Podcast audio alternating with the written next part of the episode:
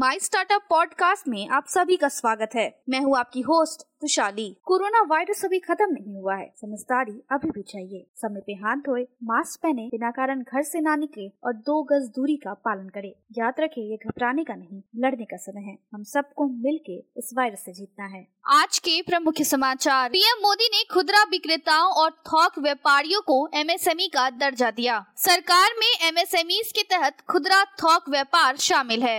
MSME मंत्री गडकरी, खुदरा विक्रेताओं और व्यापारियों को MSME क्षेत्र के तहत शामिल किया जाएगा। अब समाचार विस्तार से। मोदी सरकार ने सूक्ष्म, लघु और मध्यम उद्यमों MSME की परिभाषा में संशोधन किया है। MSME मंत्री नितिन गडकरी ने बताया कि सरकार अब खुदरा और थोक व्यापारियों को MSME का दर्जा देगी। केंद्रीय मंत्री नितिन गडकरी ने शुक्रवार को MSME के तहत खुदरा और थोक व्यापार को शामिल करने की घोषणा की, जिसके अनुसार उन्हें अब RBI के दिशा निर्देश के तहत प्राथमिकता वाले क्षेत्र को ऋण देने का लाभ भी मिलेगा। खुदरा और व्यापार उद्योग संघों की लंबे समय से मांग में MSME मंत्री नितिन गडकरी ने आज MSME के लिए संशोधित परिभाषा की घोषणा की। उद्योग जगत के नेताओं और संघों ने कहा है कि MSME के तहत खुदरा और थोक व्यापार को शामिल करना एक ऐतिहासिक और समय पे निर्णय है, जो उन्हें बैंकों और वित्तीय संस्थानों से प्राथमिकता वाले क्षेत्र के ऋण के तहत आवश्यक वित्तीय प्राप्त करने में मदद करेगा।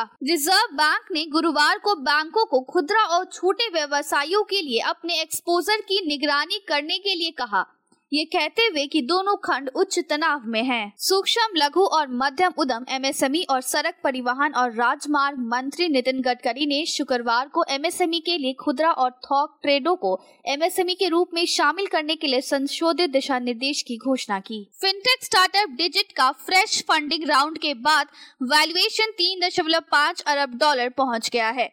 इससे कंपनी को मोबाइल टेक्नोलॉजी के जरिए इंश्योरेंस कस्टमर जुटाने के लिए पूंजी मिल गई है। विंजो, एक online gaming and entertainment platform, ने कैलिफोर्निया स्थित ग्रिफिन गेमिंग पार्टनर्स के वैश्विक गेमिंग फंड के नेतृत्व में सीरीज C फंडिंग राउंड में $65 मिलियन जुटाए हैं। जम्मू स्थित एक वायु सेना पर हाल ही में हुए ड्रोन हमले ने इस बात पर प्रकाश डाला है कि भारत डीप टेक पर कहां खड़े हैं, और ये भी कि क्या स्टार्टअप स्पेस उस प्रश्न के लिए जीवित है। अपनी द्विवार्षिक वित्तीय स्थिरता रिपोर्ट FSR में RBI ने बैंकों को पूंजी की स्थिति को बढ़ाने के लिए कहा, जबकि अनुकूल बाजार की स्थिति शासन में सुधार करती है और वैश्विक स्पिल ओवर के संदर्भ में सतर्क रहती है। आज के लिए इतना ही। हमारे टीवी चैनल पे 400 से अधिक स्टार्टअप्स और MSME शो है, जाँच करिए। माय स्टार्टअप TV अब Google प्लेटफॉर्म पे भी उपलब्ध है, तो आपको हर कदम पे स्टार्टअप्स और MSME से जुड़े नवीनतम समाचार प्राप्त होंगे।